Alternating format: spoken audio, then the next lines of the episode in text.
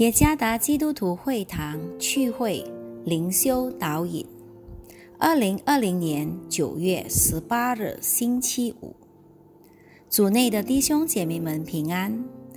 今天的灵修导引，我们将会借着圣经《约翰福音》第四章十九到二十一节来思想今天的主题：开启的活水。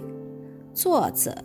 合城里传道，约翰福音第四章十九到二十一节。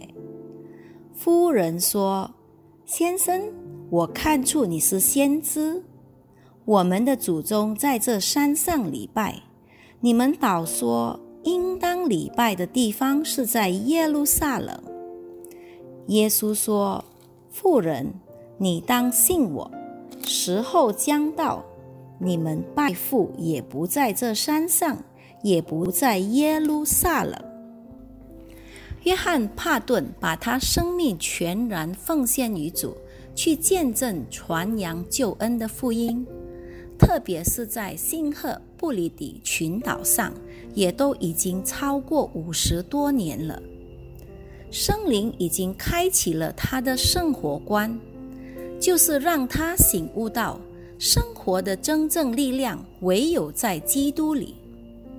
从他的著作中蕴含着这么一句话：唯有能推动我的力量，就是在上帝和救主耶稣基督的工作中不断的闪耀出来的那纯正欢乐的眼神。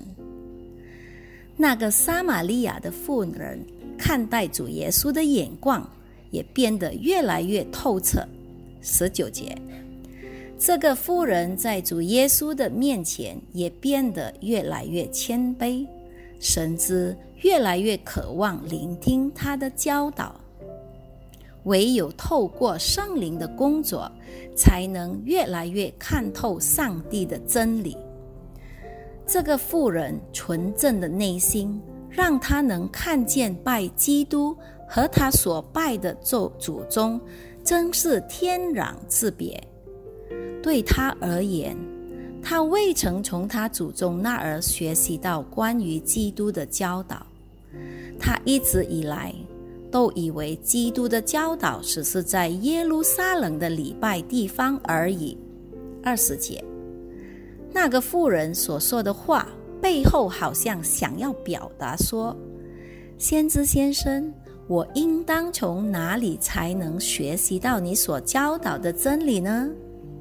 是否要到犹太人所礼拜的地方耶路撒冷呢？因为我未曾从我祖宗礼拜的地方学习到。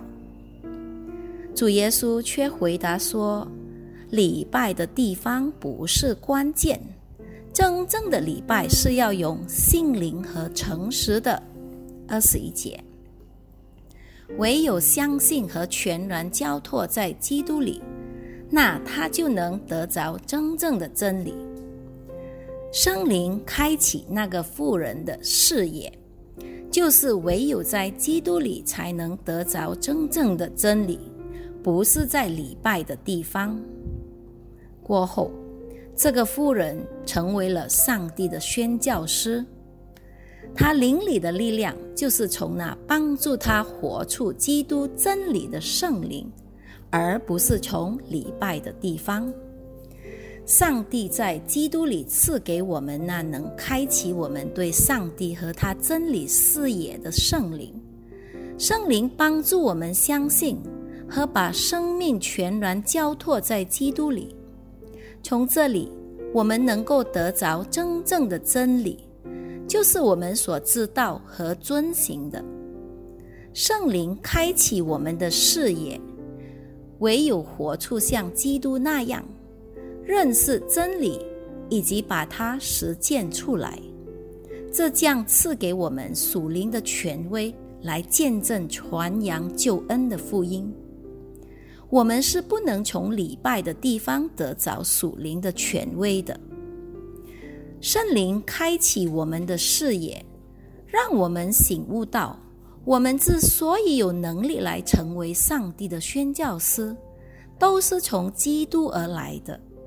也是透过活出他的真理来的，而不是从礼拜的地方。